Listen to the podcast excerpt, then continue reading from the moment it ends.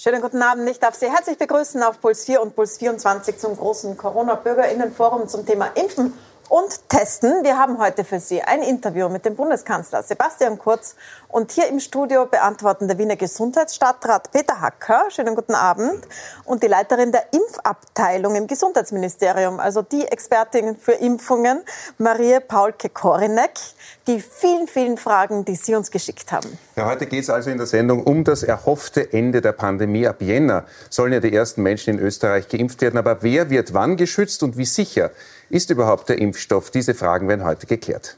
Und im Anschluss daran begrüße ich in einem Pro und Contra Spezial die Gallup-Chefin Andrea Frohnerschütz, um über die Impfbereitschaft der Menschen im Land zu sprechen und eine kontroversielle Runde zur Frage, rettet uns die Impfung? Unter anderem mit dem impfkritischen Autor Kurt Langbein und dem Generalsekretär der Pharmik Alexander Herzog. Und vor der Sendung habe ich mit dem Bundeskanzler ein Interview geführt, Sebastian Kurz. Bundeskanzler Sebastian Kurz, äh, guten Abend. Danke vielmals, dass Sie sich Zeit genommen haben für ein Interview für den Impfgipfel. Schönen guten Abend, Herr Mohr. Herr Bundeskanzler, es haben uns wirklich tausende Fragen äh, erreicht, äh, natürlich zum großen Thema Impfen, aber auch zum Testen. Beginnen wir mit dem Impfen und gleich mit der großen Skepsis, die viele Fragen betroffen hat. Laut einer Gallup-Umfrage ist das auch tatsächlich so. 35 Prozent aller Österreicher schließen aus, dass sie sich gegen Corona impfen lassen werden. Wie sollen diese Menschen überhaupt überzeugt werden? Also zunächst einmal, Herr Mohr, glaube ich nicht, dass wir alle Menschen in Österreich überzeugen werden. Es wird Menschen geben, die sich nicht impfen lassen. Das ist aber per se auch kein Problem. Wichtig ist, dass eine gewisse Gruppe sich impfen lässt, dass wir einen gewissen Prozentsatz erreichen. Man sagt immer, rund 70 Prozent braucht es, um eine Krankheit auch wirklich ausrotten zu können. Ähm, und äh, insofern, glaube ich, macht es nichts, wenn sich einige nicht impfen lassen. Aber ich hoffe, dass bei vielen ähm, noch mehr Vertrauen entsteht, wenn sie merken, dass die Impfung sicher ist, äh, dass es funktioniert und äh, dass es unsere Möglichkeit ist, auch diese Pandemie zu besiegen. Wie wollen Sie äh, reagieren, wenn sich vielleicht am Anfang der, der, des Impfplans herausstellen sollte, dass wir die 70 Prozent, die Sie jetzt gerade erwähnt haben, nicht erreichen? Ich glaube, zu Beginn werden wir ganz ein anderes äh, Thema haben, nämlich, dass es gar nicht genug Impfstoff gibt. Es ist ja nicht so, dass im Jänner geliefert wird und dann gibt es unendlich Impfstoff, sondern wir werden in Tranchen die Lieferungen erhalten und wir werden eigentlich monatelang zu wenig Impfstoff haben, also weniger, als wir gerne hätten. Insofern glaube ich, dass sich das Problem äh, nicht äh, zu Beginn stellen wird. Ähm, da wird es eher zu wenig und nicht zu viel geben. Aber Sie haben schon recht, in weiterer Folge wird es äh, relevant werden, dass äh, die Österreicherinnen und Österreicher Vertrauen haben in die Impfung. Und äh, ich glaube, es führt kein Weg daran vorbei, wenn wir uns anschauen, was diese Pandemie alles auslöst. 100 Tote pro Tag im Moment in Österreich, hunderte Menschen auf der Intensivstation, Tausende im Spital und wirtschaftliche Folgen, die katastrophal sind. Also die Impfung ist unser Ausweg äh, aus dieser furchtbar schwierigen Zeit und darum sollten wir sie auch nutzen. Weil natürlich keine Impfpflicht äh, kommen wird in Österreich, das haben Sie mehrmals betont und auch der Gesundheitsminister. Können Sie es andersrum äh, vielleicht äh, verbessern, die, die, die, die Rate der, der Geimpften, äh, insofern als man Anreize zum Beispiel für Geimpfte äh, in Aussicht stellt, Freiheiten? Ja, alles ist denkbar. Viele ähm, äh, Freiheiten werden ähm, natürlicherweise erst durch das Impfen wieder entstehen, unabhängig davon, was wir in Österreich äh, uns äh, vornehmen oder was wir beschließen.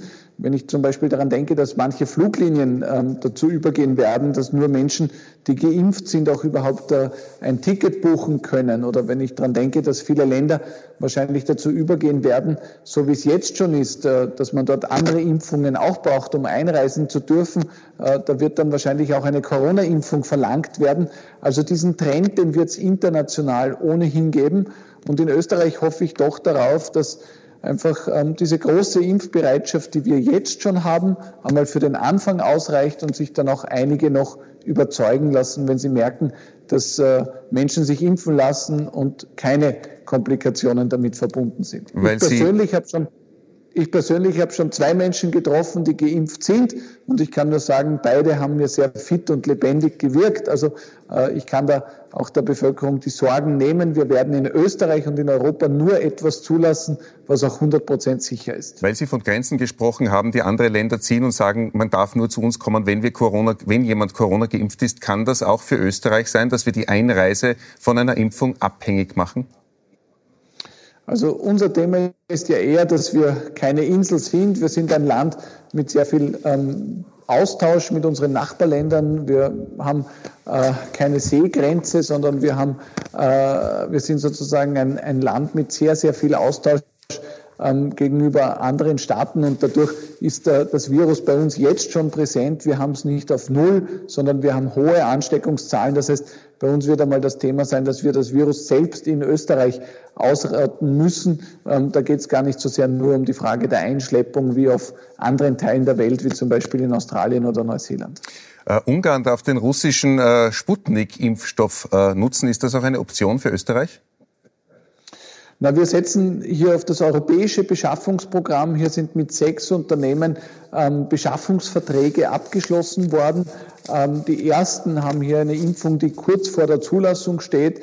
Ähm, das ist zum Beispiel das Unternehmen Faisal ähm, äh, und andere. Und äh, ich glaube sozusagen, dass es sinnvoll ist, dass wir auf diese ähm, Anbieter setzen, mit denen wir auch schon vertragliche Bindungen haben. Soweit der Bundeskanzler zum Thema Corona-Impfung. Äh, der zweite Teil des Interviews zu den Massentests, der kommt noch später in der Sendung und natürlich auch das Thema. Herr Stadtrat Hacker, wir haben Sie eingeladen als Vertreter der Bundesländer. Sie sind Gesundheitsstadtrat in Wien, dem größten Bundesland. Die Bundesländer sind die, die meistens umsetzen dann, wenn es um Gesundheitsfragen geht, weil das ja Landessache ist. Ähm, wir haben wahnsinnig viele Fragen bekommen, die kommen immer noch im Minutentakt. Mhm. Und sehr viele sagen, äh, werden sich die Politiker als allererstes impfen lassen vor Kameras, um zu beweisen, dass das, was sie äh, propagieren, auch nicht schadet. Werden Sie sich impfen lassen? Ich bin in diesem Dilemma, dass wir ja eine Staffelung vorhaben, wo wir bestimmte Be Bevölkerungsgruppen und Berufsgruppen bevorzugen wollen, damit als erstes geimpft werden. Allen voran natürlich unser Gesundheitspersonal in den Einrichtungen, vor allem einmal die Mitarbeiterinnen und Mitarbeiter, die jeden Tag auf Covid-Stationen arbeiten. Ähm, mir ist bewusst, dass sozusagen die Vorbildwirkung auch irgendwie ein gutes Argument wäre, aber ich möchte dann auch nicht im Nachhinein hören, ich habe mich davor gemogelt. Also ja, ich werde mich impfen lassen, aber ich gehöre weder zu den Pensionistinnen und Pensionisten in diesem Land, auch nicht zu den Bewohnern von Pflegeheimen und auch nicht zu den Mitarbeitern in Spitalstationen. Und daher fände ich es eigentlich falsch, mich da in die erste Reihe zu stellen. Ich, ansonsten werde ich mich dann impfen lassen, wenn ich dran bin, wenn Politiker dran sind und die gehören wir zur allgemeinen Bevölkerungsgruppe. Ist die Impfstrategie fertig in Wien? Wissen Sie schon, wen Sie wann mit welchem Impfstoff impfen werden? Wir werden hier sicher keine bundeslandweiten Impfstrategien jetzt im Sinne von Reihenfolge machen. Das wäre wirklich ein Humbug. Der Bund ist hier in der zentralen Beschaffung gemeinsam mit der Europäischen Union. Ähm, es gibt äh, gute Vorschläge auch von Bundesseite, das wird die Kollegin wahrscheinlich noch im Detail ausführen. Ähm, es gibt das äh, nationale Impfgremium, das sich mit dieser Frage sehr intensiv beschäftigt. Und wir werden in Wien uns jedenfalls an diese österreichweit gültigen Empfehlungen halten. So wie es im Augenblick ausschaut, wie gesagt, werden die bevorzugten Gruppen zunächst Bewohner von Alten- und Pflegeeinrichtungen sein. Äh, Pensionistinnen und Pensionisten, die in mobiler Betreuung sind und die Mitarbeiter in den Gesundheitseinrichtungen und Pflegeeinrichtungen, die also direkt an der vordersten Front auch der Behandlung von Covid-19 arbeiten, die werden sicher ganz weit vorne sein. Und dann wird es sozusagen darum gehen, die weiteren Staffelungen zu machen. Da kommen dann die Blaulichtorganisationen, da kommen die niedergelassenen Ärzte, da kommt die Polizei, da kommt die Feuerwehr etc. Aber wie gesagt, das wird im Detail erst ausgearbeitet. Ähm, da weiß sie wahrscheinlich mehr im Detail schon Bescheid als ich selber, aber ich kann nur sagen, in Wien wird es hier keine anders lautende Staffelung geben.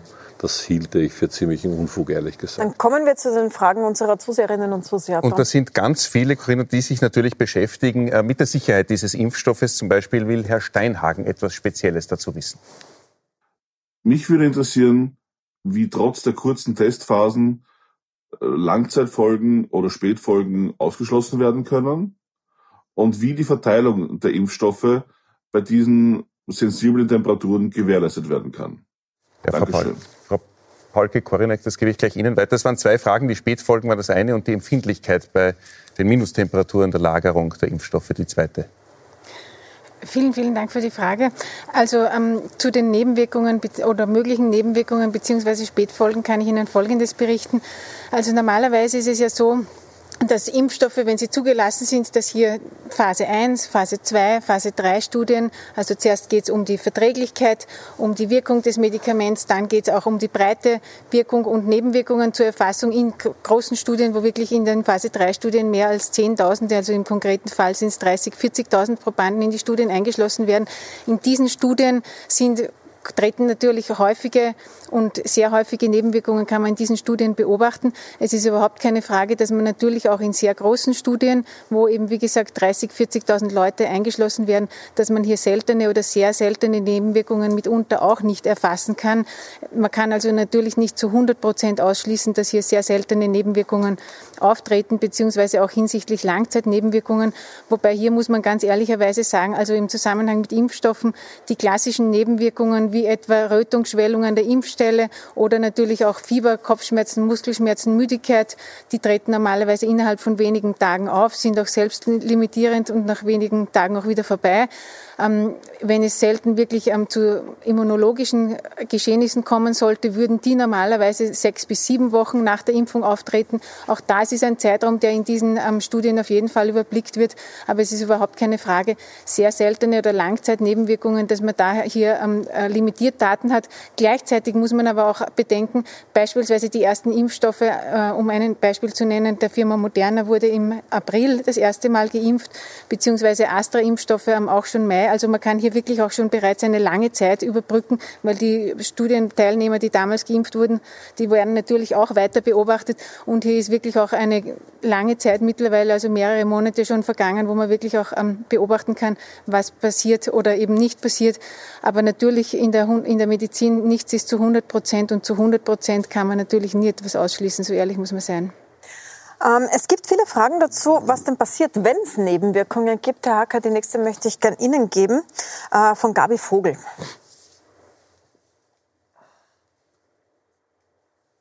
Ah, die muss ich vorlesen. Moment, Entschuldigung. Da steht, was passiert, wenn man das Pech hat und einer der wenigen ist, der Impfschäden davonträgt? Wer trägt dann die Verantwortung? Bekommt man Schadenersatz oder Schmerzensgeld? Die Frage bezieht sich auch darauf, dass es ja eine Empfehlung geben wird. Und es gibt auch Ärzte, die uns diese Frage gestellt haben, wer haftet, wenn es doch Impfschäden gibt? Ja, zunächst einmal ist klar, dass wir ähm, mit dieser Frage nicht zum ersten Mal konfrontiert sind, sondern diese Frage ergibt sich ja bei jeder Impfung. Deswegen gibt es ja auch einen äh, sehr aufwendigen Organisationsapparat, der sich mit der Frage beschäftigt, wie kommt es überhaupt zu einer Empfehlung, dass eine Impfung durchgeführt werden soll. Aber es gibt auch ein Impfschadengesetz in Österreich und klar ist, dass diese Impfung unter dieses Gesetz fällt. Ähm, und klar ist natürlich auch, dass sämtliche Gesundheitseinrichtungen, die wir in unserem Land haben, ähm, bei Nebenwirkungen natürlich zur Verfügung steht, um allfällige Behandlungen durchführen zu können. Mhm. Eine Zusatzfrage ist dann noch gekommen, auch äh, zum Wirkstoff der, der, verschiedenen Impfserien. Das heißt, das eine haben Sie schon beantwortet, äh, Frau Paulke-Korinek, was die Langzeitstudien betrifft. Aber was ist mit Wechselwirkungen? Dazu hat die Frau Krasnick folgende Frage geschickt. Äh, gibt es Ergebnisse oder Erkenntnisse, ob die Grippe und die Corona-Impfung sich vertragen? Sprich, gibt es eine Wechselwirkung der beiden? Also hier ist es so, dass meines Kenntnisses Standes auf jeden Fall momentan in den großen Phase 3 Studien teilweise auch angeschaut wird, wie die Wechselwirkung, Interaktion zwischen Coronavirus und Grippeimpfung ist. Mir liegen dazu noch keine Ergebnisse da, aber zu dem Zeitpunkt, wo die, Studi wo die Impfstoffe zugelassen werden, bin ich sicher, dass, es, dass wir diesbezüglich auch Daten haben werden. Gleichzeitig muss man sagen, bei anderen Impfstoffen, Totimpfstoffen etwa, ähm, ist es gewöhnlicherweise nicht so, dass wir hier mit Wechselwirkungen rechnen. Aber wie gesagt, final kann man das sagen, wenn die Daten auf dem Tisch liegen. Die nächste, die nächste Frage beschäftigt sich mit äh, der Politik, die ihre Kräfte nicht immer so bündelt, wie die Bürgerinnen und Bürger, zumindest unsere Zuseher, sich das wünschen. Äh, die Simone Feichtner ist das. Guten Abend, mein Name ist Simone. Ich bin wie alle anderen Österreicher auch jetzt äh, zweimal in einem Lockdown zu Hause gesessen. Und es war natürlich eine herausfordernde Situation, aber es war richtig und wichtig. Und jetzt ist ein Impfstoff in, in Sichtweite, in greifbarer Nähe. Und für uns ist es ganz selbstverständlich und ein Akt der Solidarität, dass wir uns impfen lassen. Und das erwarte ich mir eigentlich von den anderen auch. Und ich erwarte mir jetzt auch von den Politikern, dass jetzt nicht mehr politisiert wird und äh, gestritten wird, sondern dass jetzt die Kräfte bündeln und schauen, dass die Logistik steht, damit wir oder alle, die wollen, und hoffentlich so viele wie möglich, sich impfen lassen können. Vielen Dank. Schönen Abend. Herr Stadtrat Hacker, das gebe ich Ihnen. Es bezieht sich auch, es sind einige gekommen über dieses äh, Fragen zu so einer gewissen Pattstellung, die man manchmal beobachtet zwischen Bundesländern und Bund, zum Beispiel zwischen Wien und Bund besonders. Vielleicht fragen Sie, antworten Sie direkt auf die Frau Reichter. Ja, da wird auch manchmal, weil wir halt in so einer äh, merkwürdigen Zeit le leben, wird auch manchmal so getan, als gäbe es Scharmützel, die es dann gar nicht gibt. Ähm, Faktum ist, dass es bei der Frage der Impfung und der Organisation der Impfung überhaupt keine Scharmützel geben wird, sondern wir sind einfach, wir müssen einfach Schritt für Schritt abwarten. Ähm, viele der Fragen, die natürlich alle bewegen, die sich alle stellen, werden wir überhaupt erst kennen, wenn die Zulassungsverfahren abgeschlossen sind. Deswegen gibt es nämlich die Zulassungsverfahren. Und bei der Frage, dass wir die Impfung unserer Bevölkerung zugänglich machen wollen, und zwar das so gut wie möglich, auch darüber wird es sicherlich keine Diskussionen geben. Aber ich kann nie für alle Politiker sprechen. Einer kann nicht für alle sprechen. Ähm, und grundsätzlich ist natürlich Teil der Demokratie schon auch der Diskurs. Und nicht jeder Diskurs ist gleich ein Streit. Ähm, und an sich lebt die Demokratie auch davon, dass es unterschiedliche Meinungen gibt und dann eine Meinungsbildung stattfindet. Ähm, und das ist an sich nichts Schlechtes. Äh, und nicht alles, wo es einen Diskurs gibt mit unterschiedlichen Meinungen, ist gleich ein Streit, der dann nicht stattfinden soll. Manchmal ist ein, eine Diskussion und ein Diskurs in einer Sache unterschiedliche Standpunkte unglaublich bereichernd. Und ich finde es jedenfalls unglaublich bereichernd, wenn jemand eine andere Idee hat als ich selber. Ähm, so kommt letztendlich unser Land auch weiter. Aber Sie haben schon vollkommen recht. Es gibt natürlich auch manchmal Diskussionen, da fragt man sich wirklich, sind dann noch alle bei Trost? Das kann ich schon gut nachvollziehen. Aber in der Frage, wie gibt es einen Dissens oder Konsens über die Frage, wollen wir das Impfen so gut wie möglich organisieren, glaube ich, wüsste ich jetzt überhaupt niemanden, außer vielleicht ein paar Skurriles in der politischen Landschaft, die da dagegen sind, dass das ordentlich organisiert wird. Wir kommen im nächsten Thema wieder ein bisschen zurück zur Wirkung der Impfstoffe, allerdings ähm, zu Menschen, die äh, gar nicht mehr zugänglich sind für irgendwelche Fakten zu Wirkungen. Da möchte die Frau Lehner etwas wissen und hat uns das hier zugeschickt. Mein Name ist Claudia. Ich bin kaufmännische Büroangestellte und mich würde interessieren, ähm, wie man vorhat, die, ich sag's mal nett, Skeptiker mental zu erreichen, weil wenn man sich auf Social Media oder YouTube unter Beiträgen, wenn man da liest, also da ist der Zug abgefahren. Mit Fakten kommt man da nicht weiter. Ich habe selbst viele Diskussionen geführt. Ich muss ehrlich sagen, ich gebe es auf. Und das würde mich interessieren, wie man diese Leute überzeugt, von den alternativen Fakten abzurücken und sich vielleicht doch der Wissenschaft wieder zuzuwenden. Das ist eine gute Frage, Danke. Herr Stadtrat, weil es eine Frage an Sie beide ist. Ja, ob Sie ich anfangen würd, ich würde anfangen und Volke Kolm, ja, bitte schön. Ist okay? Ja. Ähm, schau, grundsätzlich ist es so, dass ja wir mit diesem gesamten Covid-19-Thema permanent vor neuen Fragen stehen. Und das ist ja das, was die Menschen auch schon so verunsichert ähm, und das, was auch so ungewöhnlich ist. Wir sind es eigentlich nicht gewohnt, dass die Medizin auf Fragen keine Antwort hat. Und das ist der Lernprozess in diesem gesamten Dreivierteljahr, das schon hinter uns liegt, dass wir uns daran gewöhnen müssen, das wollen wir eigentlich alle miteinander nicht, dass die Medizin auf diese Fragen, die alle schon bewegen, noch nicht fertige Antworten hat. Deswegen ist es auch teilweise eine Gesundheitskrise, weil wir eben viele Fragen nicht haben. Ähm, aber was ich mir ganz sicher bin, ist, dass die Folgewirkung natürlich ist, dass viele sagen, na ja, schauen wir mal, das ist so typisch österreichisch auch, na schauen wir uns das einmal an. Ich bin überzeugt davon, dass die, dieses ungefähre Drittel, das jetzt sagt, ich bin mir ganz sicher, ähm, und das zweite Drittel, das sagt, naja, schauen wir mal, dass die miteinander zu zwei Dritteln werden, weil es nur eine Frage der Erfahrung ist. Und von dem verbleibenden Drittel, das jetzt schon sagt, na, ich ganz sicherlich nicht, bin ich überzeugt davon, dass es die Hälfte dann im Laufe der Zeit, wenn es die ersten Erfahrungsberichte gibt, wenn die Menschen erzählen, ich bin geimpft und habe keine Nebenwirkungen, ich bin geimpft und ich kann es jetzt nachweisen bei Tests, dass ich Antikörper entwickelt habe, dass dieses letzte Stück auch dabei ist. Und dann wird es irgendwelche fünf bis zehn Prozent geben. Das sind die unverbesserlichen. Und jetzt reiche ich weiter. Die sind uns aber für den Gesamtschutz der Bevölkerung nicht das Entscheidende. Das Entscheidende sind die ersten zwei Drittel. Und da, da bin ich sehr überzeugt davon, dass es gar nicht schwierig sein wird, wenn wir es gelernt haben, dass jetzt die Impfung wirklich da ist, wenn wir sie nicht nur im Kopf haben, sondern wenn wir erleben, da gibt es Menschen, die sagen, ich bin geimpft, mir geht's gut, es ist nachweisbar, dann wird die, wird die Meinung jetzt über die Frage der Impfbereitschaft sehr rasch wieder wechseln. Wie viel genau, wie viele Menschen das genau sind, Herr Stadtrat, werden wir dann von der Gallup Österreich-Chefin ja. hören. Äh, ist der Zug tatsächlich, wie der Stadtrat sagt, abgefahren? Manche erreicht man halt nicht, das ist halt einmal so. Also dazu kann ich Ihnen nur berichten, wir wissen ja auch schon vor Coronavirus-Zeiten sozusagen, es gibt einen gewissen Anteil der Bevölkerung, die echten, wie es so schön heißt, Impfgegner, das sind circa vier bis fünf Prozent.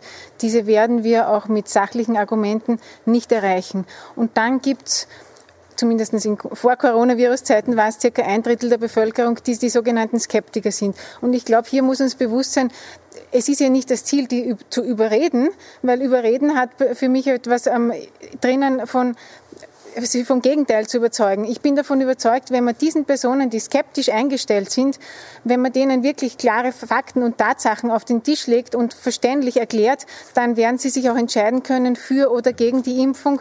Ähm, und man muss gleichzeitig sagen, wir reden von einer Erkrankung mit einer Infektionssterblichkeit von 0,3 bis 0,6 Prozent. Das bedeutet umgerechnet beispielsweise 1 Millionen Infizierte und nur Infizierte, gar nicht einmal Erkrankte, bedeutet 3000 bis 600 Todesfälle. Es geht hier um eine Erkrankung mit Todesfällen und hier und gleichzeitig eine Impfung hoffentlich möglicherweise bald, die davor schützen kann. Also ich glaube, hier muss man wirklich mit klaren Daten und Fakten arbeiten und das sollte das Ziel sein. Welche Immunologie brauchen wir? Wie viel Prozent, genau, das wollte ich auch gerade nachfragen, ja. wie viel Prozent müssen geimpft sein, damit dieser Virus sich nicht nur so verbreiten kann, sondern quasi ausgehungert wird? Naja, um ähm, die klassische Frage der Herdenimmunität beantworten zu können, müssten wir auch genaue Informationen vorliegen haben zur Effektivität der Impfung, sprich äh, zur Frage, kann die Impfung nur Infektion vermeiden oder kann die, kann die Impfung nur Erkrankung vermeiden oder auch Infektion äh, vermeiden. Es wäre auch die, gleichzeitig die Frage, wie lange man wirklich nach einer Erkrankung oder Impfung immun ist. Also das ähm, wäre, glaube ich, ähm, nicht optimal, das jetzt wissenschaftlich seriös ähm, genau auf die Zahl zu beantworten. Ich glaube, das Ziel sollte sein, die Gruppen, wo eine Impfempfehlung seitens unseres nationalen Impfgremiums besteht, dass diese Gruppen, dass hier eine möglichst hohe Durchimpfungsrate erreicht werden kann. Es gibt auch äh, immer mehr so Art Wundermittel, die so unter der Hand weitergereicht werden, die empfohlen werden. Eins davon ist eine Chlorbleiche oder einfach Chlorbleiche, Chlordioxid. Hat auch schon Präsident Trump, bis zu ihm ist das schon vorgedrungen. Und dazu haben wir eine Frage von jemandem, der äh, daran glaubt. Grüß Gott, mein Name ist Dr. Patricia Wannes, ich bin Tierärztin der Stockerau und ich frage mich, warum tausende Ärzte in Südamerika das CDL, äh, die Chlordioxidlösung, die Andreas Kalker in seinem Buch Gesundheit verboten ausführlich beschreibt, mit großem Erfolg gegen Corona einsetzen, quasi ohne Nebenwirkungen und auch bei Schwerkranken und warum das bei uns nicht einmal probiert wird. Was sagen Sie dazu, wenn Leute ähm, Chlordioxid nehmen, um sich vor Corona zu schützen? Ich kenne keine wissenschaftlichen Daten, die das belegen. Ganz im Gegenteil, meines Kenntnisstands nach ist das eher gesundheitsgefährdend und würde ich es nicht empfehlen. Danke für die kurze, klare Antwort. Eindeutig. Wir haben auch, vielleicht wenn Sie sich näher dafür interessieren, es gibt auch heute einen Beitrag auf puls24.at, da können Sie sich das genauer anschauen und auch äh, die wirklich schädlichen Nebenwirkungen, die auftreten können. Wir haben schon davon gesprochen, äh, dass sich viele wahrscheinlich nicht impfen lassen wollen, aber wer entscheidet denn, wer welchen Impfstoff bekommt? Dazu hat uns auch äh, eine Frage erreicht, und zwar von Herrn Wunder. Ja, genau. Die Frage lautet genauso, wer entscheidet, welchen Typ von Impfstoff jemand bekommt? Ob es jetzt BioNTech Pfizer ist, ob es AstraZeneca ist, ob es vielleicht Moderna ist? Ja, wir müssen jetzt einmal abwarten, die endgültige Zulassung. In der endgültigen Zulassung werden dann einige der Fragen, die wir heute jetzt schon gehört haben, ja auch beantwortet werden.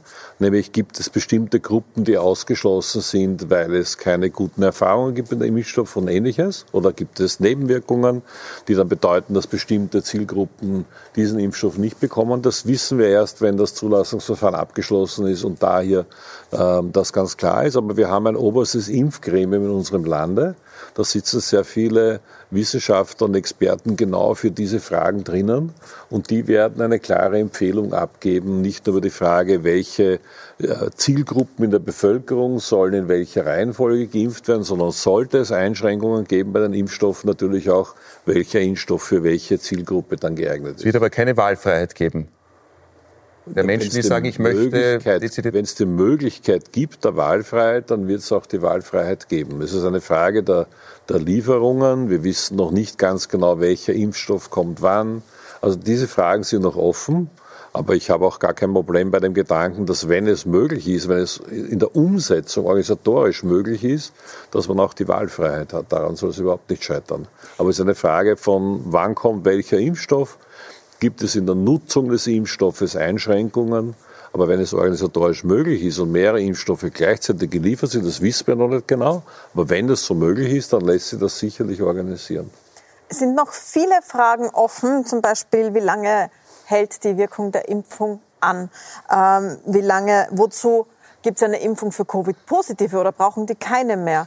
Wie oft muss man impfen? Ist sie vielleicht nur Linderung? Schützt sie vor Ansteckung? Und dann noch ganz viele Fragen zu den praktischen Auswirkungen. Damit sind wir gleich wieder da. Wir haben noch viele Fragen von Ihnen, die beantwortet werden. Bleiben Sie dran.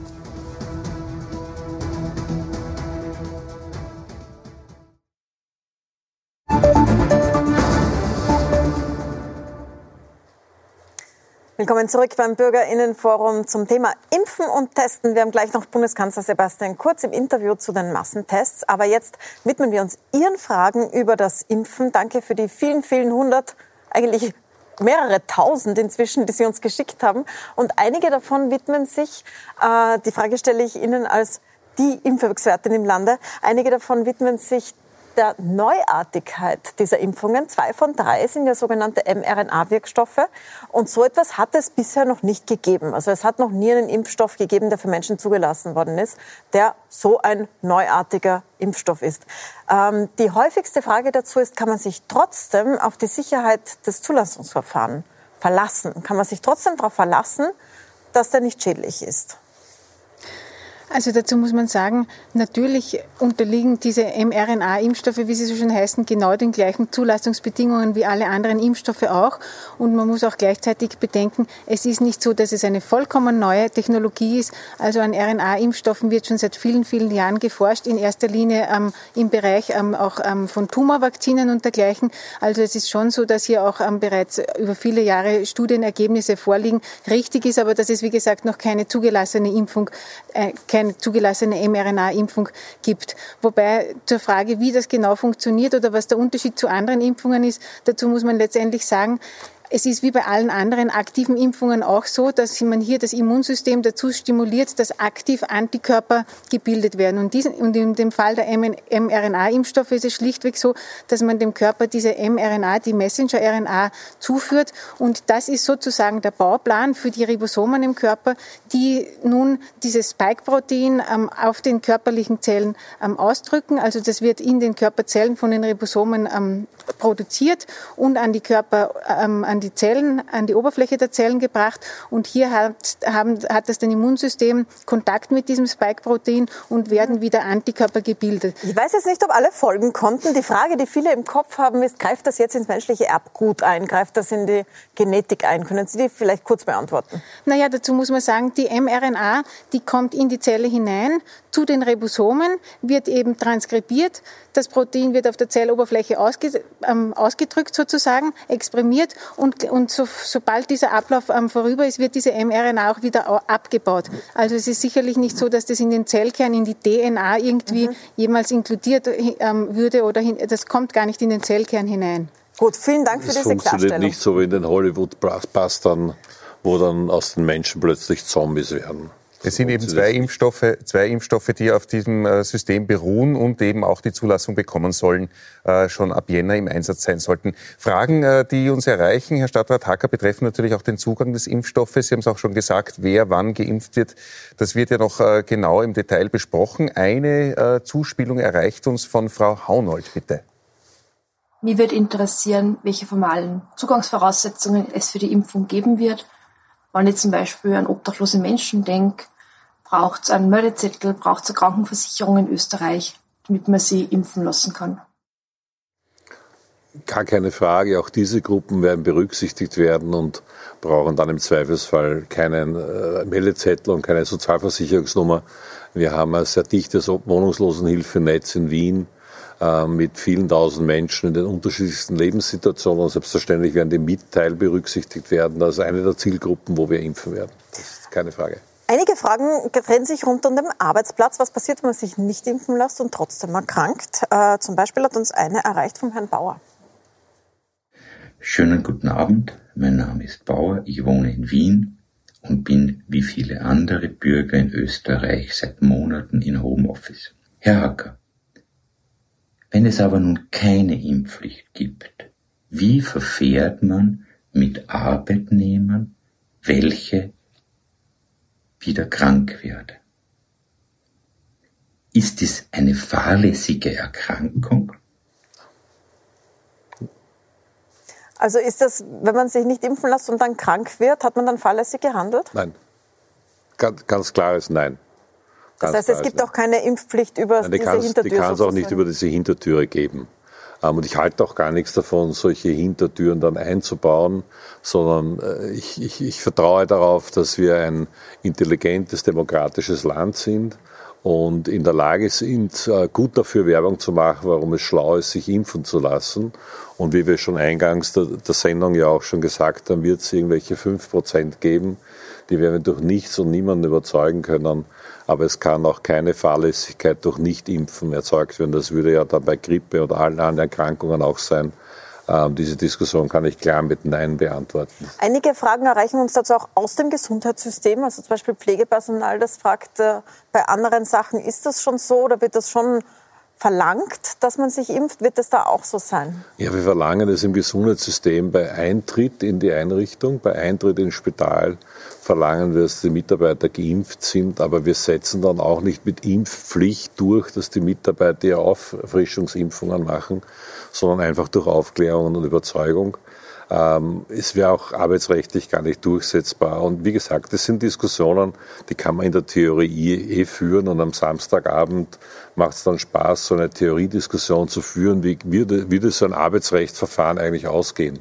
Aber wie gesagt, ich halte gar nicht viel davon, sondern bin der Meinung, es muss uns einfach gemeinsam gelingen, klarzumachen, es ist ein wirklich mit allen Qualitätskriterien zugelassener Impfstoff oder mehrere zugelassene Impfstoffe ähm, mit der Qualität, wie wir es gewohnt sind in unserem Land, Medikamente zugelassen zu bekommen.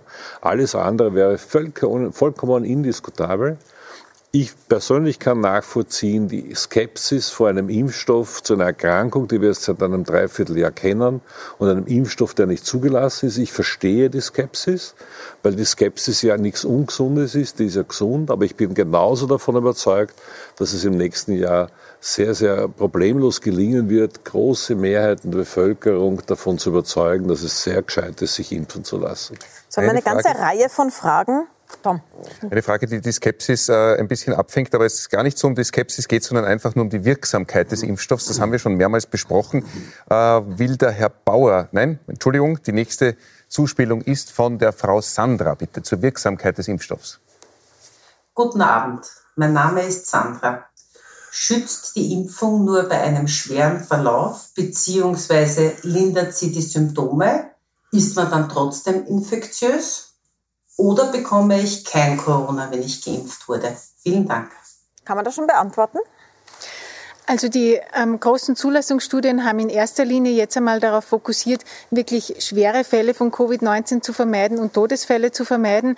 Ähm, natürlich schaut man in weiterer Folge in den Studien auch ähm, ähm auf den Krankheitsverlauf.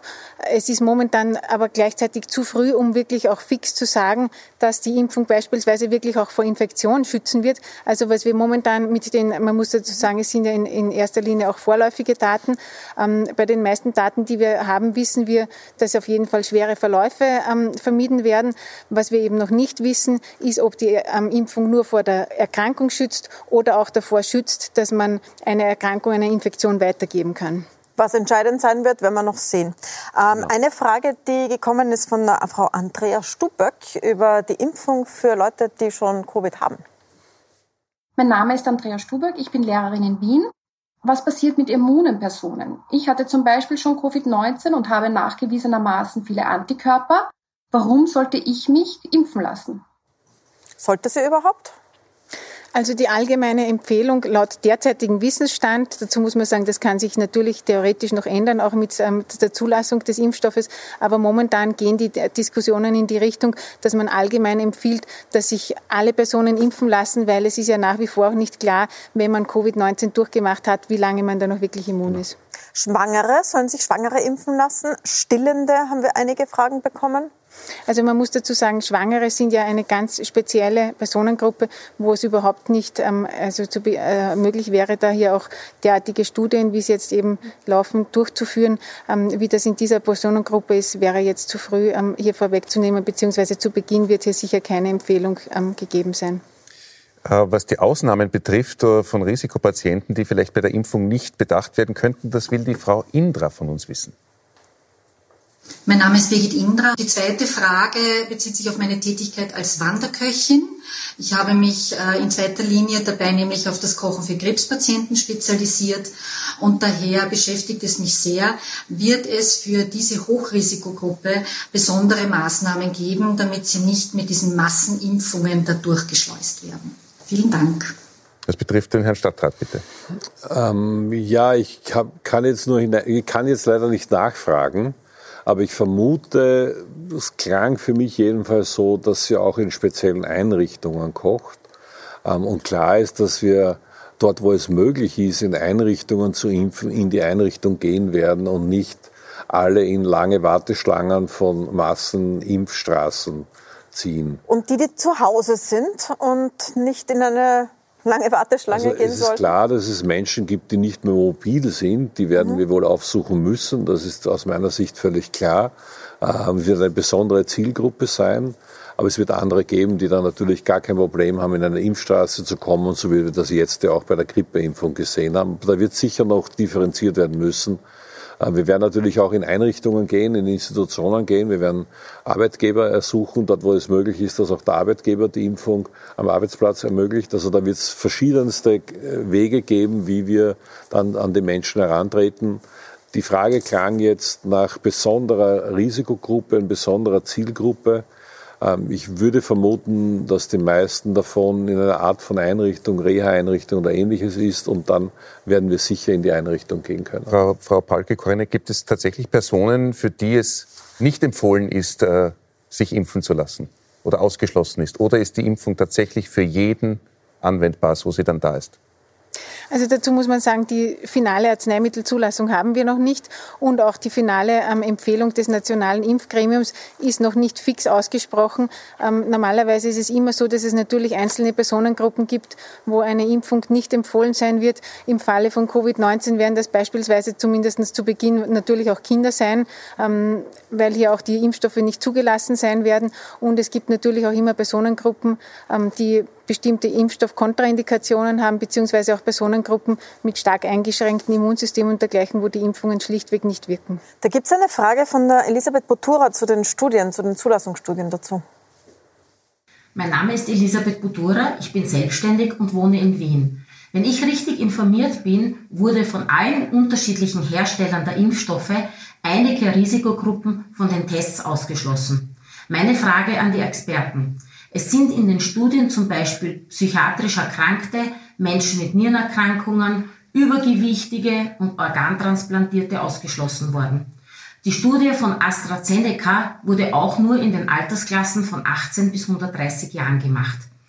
Wurden auch Studien gemacht, ob es nach der Impfung zu Kontraindikationen bei den Medikamenteneinnahmen gekommen ist?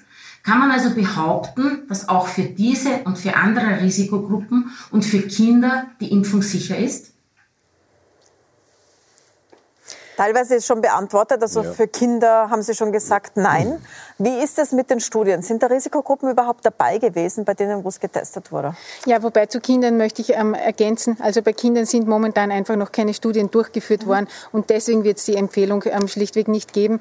Ähm, prinzipiell war man sich natürlich von Anfang an bewusst, dass Covid-19 in allen Altersgruppen ein äh, Thema ist und vor allem in höheren Altersgruppen auch ein Risiko ist.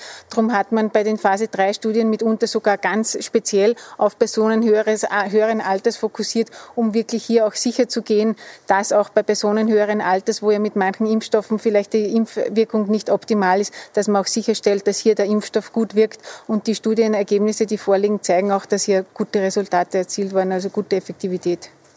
Wir kommen noch einmal zum äh, Ablaufplan, der vorgesehen ist. Ab Jänner soll es ja losgehen mit den Impfungen in Österreich. Da will die Frau Hahnkamper etwas wissen.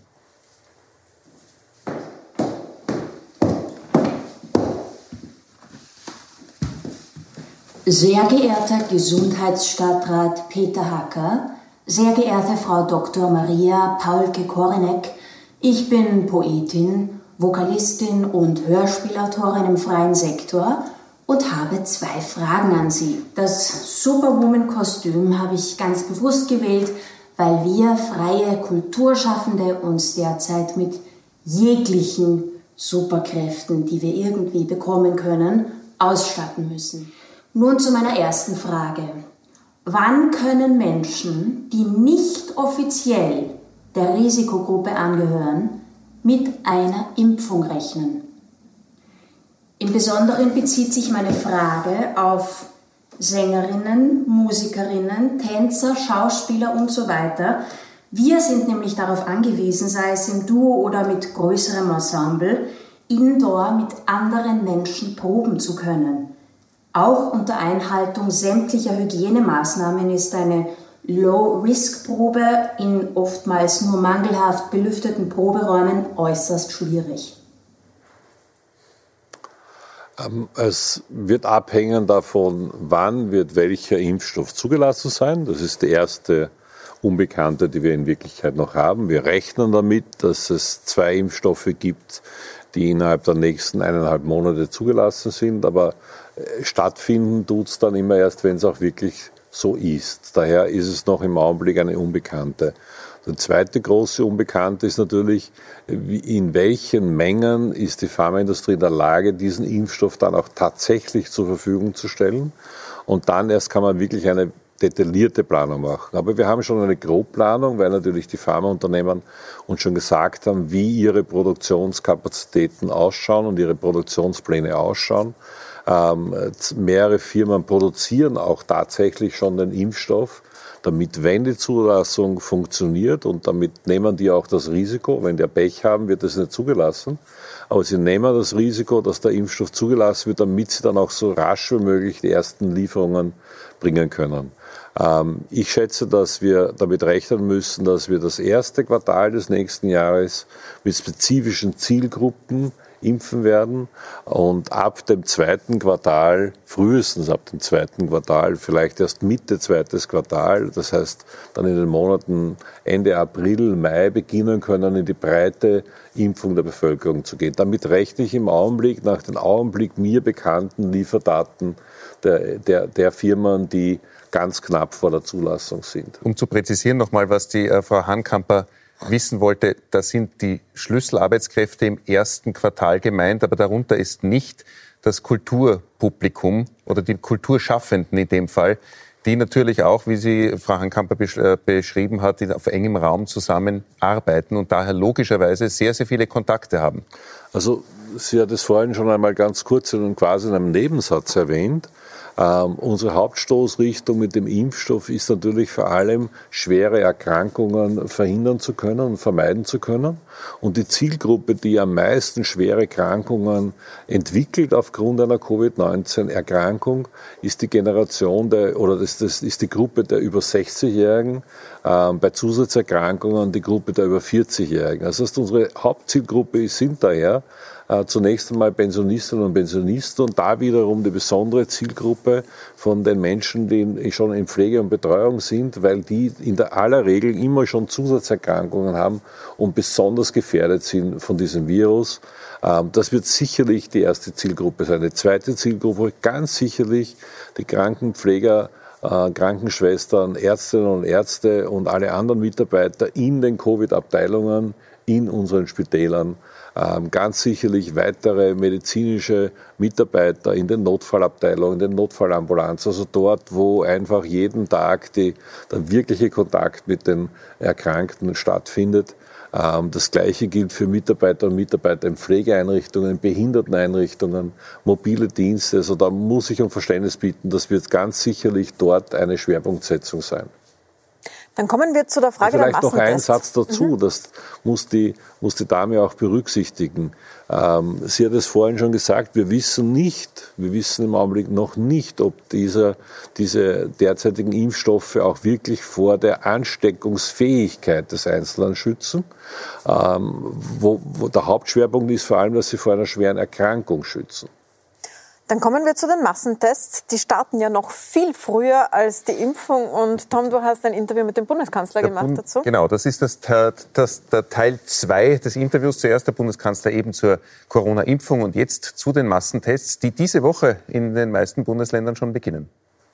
Ich möchte auch das Kapitel Massentests damit beginnen, dass es eine große Skepsis äh, gibt. Herr Bundeskanzler, laut einer Krone-Umfrage sagen nur 23 Prozent aller Österreicher, dass sie sich sicher testen lassen wollen, also weit davon entfernt, flächendeckend zu sein.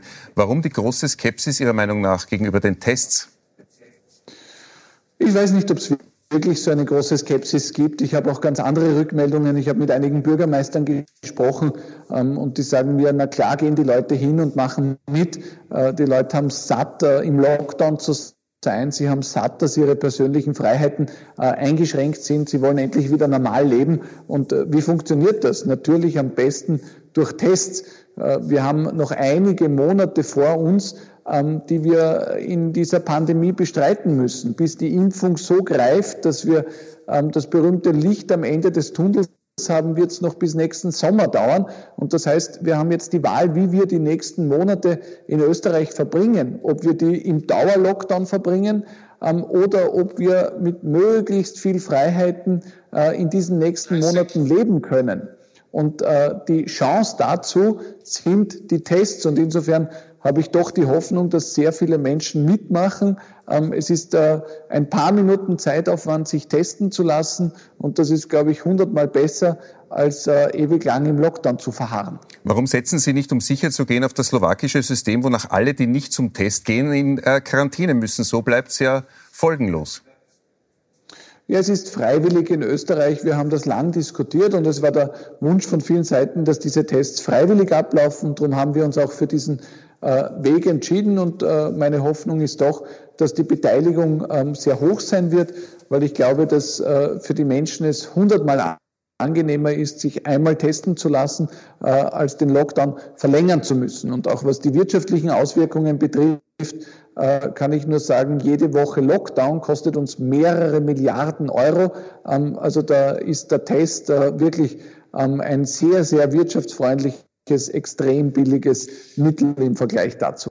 Es ist uns aus mehreren Firmen äh, gemeldet worden, Herr Bundeskanzler, dass Mitarbeiter möglichst gar nicht zum Test gehen soll, um nicht zu riskieren, dass Kollegen oder Kolleginnen als K1-Personen in äh, Quarantäne müssen. Wie kann man denn das verhindern? Also ich halte das äh, für wirklich absurd, diesen Zugang, und ich halte das auch für schwer fahrlässig. Ich kann jeden, der so tickt, ähm, nur ersuchen, ähm, einmal eine Intensivstation oder ähm, die Situation in den österreichischen Spitälern anzusehen. Wir haben 100 Menschen jeden Tag, die an Corona sterben im Moment. Äh, wir haben Tausende Menschen, die im Spital gerade behandelt werden, die teilweise beatmet werden müssen. Wir wissen einfach, dass das Coronavirus für viele ohne Symptome verläuft, für manche mit einem milden Verlauf, aber für einige mit sehr, sehr schweren gesundheitlichen Auswirkungen verbunden ist, in einigen Fällen sogar bis zum Tod führen kann. Und das bedeutet daher, wenn jemand jetzt sagt, ich lasse mich nicht testen, weil ich will ja nicht in Quarantäne, dann bedeutet das, der Mensch akzeptiert, dass er vielleicht das Virus hat, ohne es zu wissen, und steckt andere Menschen an. Ähm, und wenn man eine gewisse Anzahl an Menschen ansteckt, dann kann man sich sicher sein, es ist zumindest einer dabei, für den das ernsthafte gesundheitliche Auswirkungen hat. Also ich halte ein Vorgehen wie dieses, was gerade von Ihnen geschildert worden ist, für grob fahrlässig. Eine Abschlussfrage noch, Herr Bundeskanzler. Der Test ist natürlich eine Momentaufnahme, das ist klar, aber soll er regelmäßig wiederholt werden? Zum Beispiel wird in Wien bei denen, die jetzt positiv beim Schnelltest dran waren, nochmal ein PCR-Test nachgelegt. Ist das eine Momentaufnahme? Ja, natürlich. Ähm, und daher ist es sinnvoll, solche Massentests auch zu wiederholen. Wir werden uns sehr genau anschauen, in welcher Art und Weise, ob wir weiterhin für ganze Bundesländer noch einmal Testungen vornehmen oder ob wir auf gewisse Berufsgruppen oder besonders betroffene Regionen fokussieren. Ähm, diese Entscheidung werden wir noch treffen. Aber für die nächsten Monate gilt, wenn wir gut durch diese Krise kommen wollen, ohne im Dauerlockdown zu verharren, dann müssen wir möglichst viel testen. Warum? Nicht, weil jemand, der negativ ist, ähm, unbeschwert leben kann und äh, weiß, dass er negativ ist und das muss so immer, für immer so bleiben, sondern weil wir durch die Tests positive lokalisieren können und verhindern können, dass sie sich anstecken. Ich nenne Ihnen ein Beispiel. Würden wir beide uns testen lassen, wir arbeiten beide in äh, Berufen, wo wir mit relativ vielen Menschen Kontakt haben, wenn wir uns testen lassen und man findet heraus, Sie oder ich sind positiv, dann bedeutet das, wir können sofort unsere Kontakte einschränken und würden mehrere Menschen nicht mehr anstecken, die wir sicherlich anstecken würden, wenn wir an so einem Massentest nicht teilnehmen würden. Und genauso wie das bei uns gilt, gilt das für alle anderen Österreicherinnen und Österreicher auch. Das heißt, die Tests sind eine super Möglichkeit, um Tausende Infizierte zu finden und zu verhindern, dass sie andere anstecken. Also das, was eigentlich das Grundziel bei der Bekämpfung einer Pandemie ist, nämlich zu versuchen, dass die, die jetzt schon infiziert sind, nicht immer mehr andere infizieren. Herr Bundeskanzler, vielen Dank für Ihre Zeit und das Interview. Danke vielmals. Sie sehen es, meine Damen und Herren, an der Stelle muss ich mich entschuldigen für Bild- und Tonqualität. Wir skypen jetzt schon monatelang und manchmal klappt es halt doch nicht so wie am Schnürchen. Stadtrat, Stadtrat Hacker, Wien startet sehr bald mit dem Test. Noch diese Woche zieht sie über, mehrere Tage und da gibt es viele Fragen dazu, wie das funktionieren soll. Ich lese Ihnen eine vor davon. Das ist der Herr Gerald Schneiber, der sagt, wenn ich bei Massentests positiv getestet wäre, wie lange dauert es dann, bis ich nachgetestet werde, um einen falsch positiven Test auszuschließen? Weil die, die positiv sind, werden ja nachgetestet. Weil ich befürchte bei den Massentests ein Chaos, das bis jetzt nicht einmal bei täglich ca. 30.000 Tests reibungslos funktioniert. Wie soll es funktionieren, wenn es ein Massentest ist? Sofort. Mhm. Also das war ja die Herausforderung im gesamten organisatorischen Aufbau äh, von den Massentests, sowohl in Wien als auch in ganz in den anderen Bundesländern. Äh, wie kann man genau da dazwischen keine Zeitlücke aufbauen? Ich weiß nicht, wie das in allen Bundesländern ist. Dazu kann ich jetzt nichts sagen, weil wir sind im Augenblick wirklich fokussiert, das auf die Reihe zu kriegen. Äh, was in Wien passiert. In Wien ist jedenfalls so, dass in allen drei Teststraßen nach der Durchführung des Antigentests durch das Bundesheer die Menschen dort vor Ort warten, bis das Testergebnis da ist. Es dauert ja nicht sehr lange, äh, vielleicht eine Viertel, halbe Stunde, manchmal sogar schneller. Ähm, und danach steht die Gesundheitsbehörde bereit, ähm, um sofort einen Google-Test in Wien durchzuführen, damit sofort ein PCR dann äh, nachfolgen kann. Äh, die Menschen gehen zunächst einmal in eine Quarantäne auf der Grundlage des Antigen-Tests, des positiven Antigen-Tests, aber wir wissen ja, dass da auch viele Falsch-Positive sind. Und daher schauen wir auch, dass wir da eine sehr rasche Durchführung haben wird, äh, ein bis zwei Tage dauern, dass das Ergebnis vorliegt. Ähm, aber das war auch der Grund, warum wir gesagt haben, wir können das nicht in zwei Tagen erledigen. Das war nicht wirklich gut durchgeplant, dass an zwei Tagen in einer Zwei-Millionen-Stadt so eine Testung stattfindet. Das sprengt jegliche Form von Kapazitäten in den Laboren. Das wäre denkunmöglich. Das war der Grund, warum wir gesagt haben, wir brauchen zehn Tage, um, um diese Zahl, die wir schätzen als Maximalwert, nämlich die 60 Prozent, um das äh, abwickeln zu können und die daraus sich ergebenden positiven mhm. äh, Antigen-Tests dann abtesten und kontrolltesten zu können. Also aus dieser Überlegung heraus kam dieser Wert, dass wir gesagt haben, wir brauchen für Wien auf jeden Fall zehn Tage volle Konzentration, volle Kraft, damit wir das zustande bringen. Was auch viele fragen, soll man da jetzt einfach mitmachen, damit alle mitgemacht haben? Oder wenn man zum Beispiel in der Firma schon getestet wird oder sich privat Antigen-Tests organisiert, reicht das dann auch? Oder wollen Sie einen möglichst großen Schnitt durch die Bevölkerung, um, um einen Überblick zu haben. Die, also sollen wir auch hingehen, wenn man in einer Firma jeden Tag einen Test die, die laufend, die laufend getestet werden, bei Firmen getestet werden oder bei Laboren getestet werden oder einfach sowieso im Rahmen unserer Angebote getestet werden. Das sind ja jeden Tag zwischen 7.000 und 10.000 Menschen. Wenn die gestern getestet wurden, äh, dann brauchen die nicht morgen noch einmal zum Test gehen. Ähm, das wäre ja an sich Unfug. Aber es gibt halt einfach Menschen, die wollen es einmal wissen, die haben überhaupt noch gar keinen Test gemacht und das ist eine ganz wichtige Zielgruppe, weil die haben auch emotional das Gefühl, ich bin mir nie ganz sicher. Und ich glaube, dass da das Massentesten eine wirklich wichtige Maßnahme ist, um diese Emotion, dieses, diese seelische Fragestellung einmal ein, eindeutig beantworten zu können. Aber klar ist natürlich auch, der Test ist kein Blick in die Zukunft. Der Test ist immer nur ein Blick in die Vergangenheit. Also ich kann bei der Tür rausgehen und habe das Pech und stecke mich an. Das kann natürlich passieren. Das muss man auch ganz klar sagen. Also daher sage ich auch ganz klar, das Testen alleine ist überhaupt kein Freibrief für Veränderung danach, sondern es gibt uns ein Blitzlicht.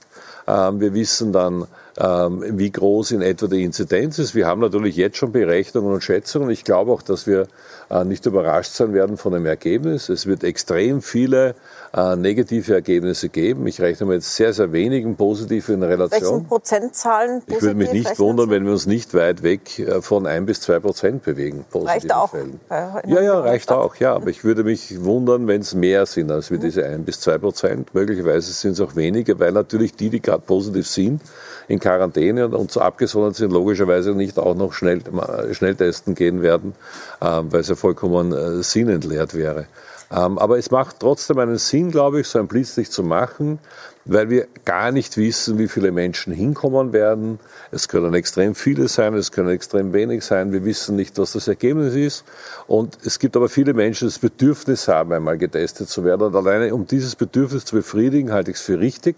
Das war auch der Grund, warum wir gesagt haben, wir sind einverstanden, dass es stattfindet und schauen auch, dass es so organisiert ist, dass es gut stattfinden kann. Eine Frage noch zu den Lockerungen, die da kommen. Die sollen ja am Mittwoch verkündet werden. Die Tests stehen irgendwie in Beziehung dazu, weil da fischt man ja doch wieder einige raus. Was macht Ihrer Meinung nach oder Ihres Wunsches nach nächste Woche jetzt auf? Nein, die viel wichtigere Kennzahl für die Frage der, äh, der Beendigung des Lockdowns ist in Wirklichkeit die Sieben-Tages-Inzidenz. Erstens und zweitens die augenblickliche Bewegung, die wir sehen im Gesundheitswesen. Den Lockdown haben wir ja gemacht, vor allem um unser Gesundheitssystem zu beschützen. Und wir haben ja auch ein extremes Hinaufschnalzen der Positivzahlen in ganz Österreich gesehen.